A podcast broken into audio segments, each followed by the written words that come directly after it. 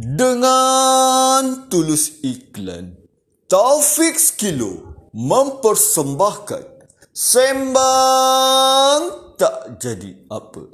Jangan lupa follow Instagram kami www.instagram.com slash Taufik Skilo atau boleh follow YouTube kami Taufik Kilo. Rancangan ini dibawa khas oleh Khas Kilo dan Kilo Media. Race or Fly. Selamat pagi, selamat pagi diucapkan kepada rakan-rakan yang mengikuti siaran Taufik Kilo. Aku tak tahu nak cakap macam mana tapi aku ingin mengucapkan jutaan terima kasih kepada tuan-tuan, puan-puan, rakan-rakan, saudara-saudara yang sudi mengikuti perkembangan Taufik Skilo. Secara jujur aku cakap channel Taufik Skilo ini masih lagi dalam rentak, masih lagi dalam eksperimen, masih lagi mencari hal tuju, masih lagi mencari identiti. Kerana apa? Kerana itulah Taufik Skilo. Apa yang dimaksudkan dengan Taufik Skilo? Taufik Skilo adalah taufik. Kalau kita faham maksud taufik itu membawa maksud petunjuk. Aa, ah, ataupun pembantu atau penolong. Aa, ah, jadi sebelum dia mahu menolong orang lain, dia kena tolong dulu diri dia. Kalau dia tak boleh nak tolong diri dia, macam mana dia nak tolong orang lain? Ha, jadi kenapa kita kena bangunkan diri kita? Kenapa aku mesti bangunkan diri aku dulu supaya mudah untuk aku membangunkan orang lain? Aku tak boleh Suruh orang lain bangun tapi aku tak bangun. Bukankah itu seperti mengajar ke bapa ketam yang mengajar anaknya berjalan? Ha, aku tak nak macam begitu.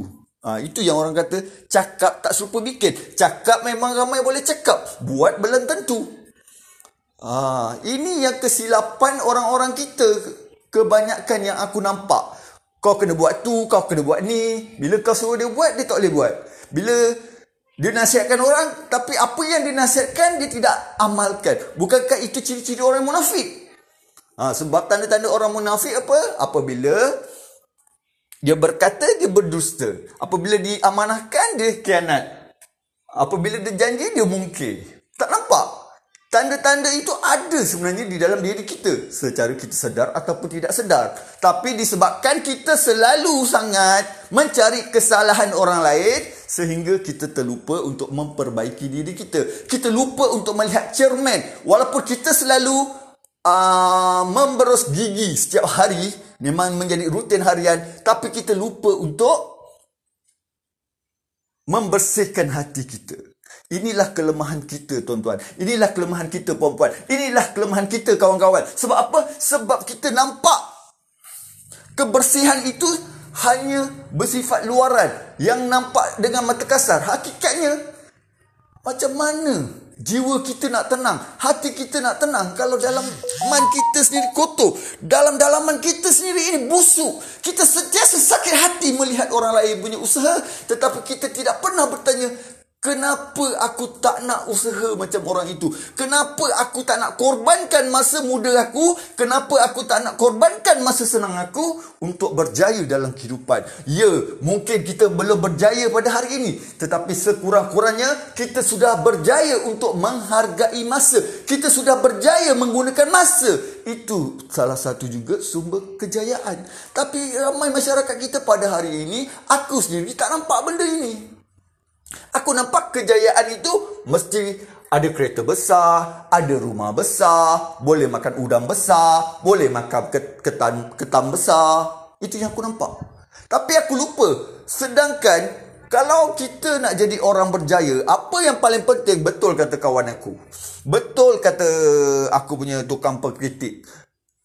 Dia kata, macam mana kau nak berjaya, Pak?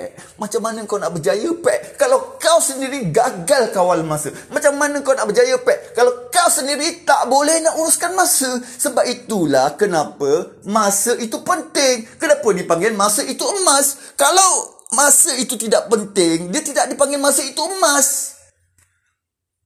Faham? Mereka akan panggil masa itu sampah. Mereka akan panggil masa itu seperti smartphone. Contoh. Tetapi kenapa dipanggil masa itu emas? Dan kadang-kadang kita tengok sekejap betul masa berlalu. Diam tak diam nak masuk tahun 2022. Apa persediaan kita? Adakah kita masih lagi ditakut lama? Masih lagi berdengki dengan orang lain? Sakit dengan orang lain? Tak pernah nak fikirkan tentang apa yang aku cari dalam kehidupan ini? Macam mana aku dilabelkan sebagai orang yang berjaya sedangkan aku tidak pandai menghargai masa. Ha, jadi itu saja kita punya perkongsian untuk hari ini. Jadi sesungguhnya yang baik itu datang daripada Allah SWT. Manakala yang lemah itu datang daripada diri aku sendiri. Apapun baik dan lemah itu adalah milik Allah SWT. Tapi atas uh, daya pemikiran aku. Sebab apa? Sebab Allah sebelum diturunkan manusia dia sudah bagi akal dan nafsu. Ha, sebab itu ada Al-Quran. Jadi kita kena jadikan Al-Quran itu panduan. Bukannya Al-Quran itu sekadar diletakkan di rak. Ha, jadi itu saja kita punya perkongsian. Aku tutup dengan tasbih kafarah, tasbih kifarah dan suratul as.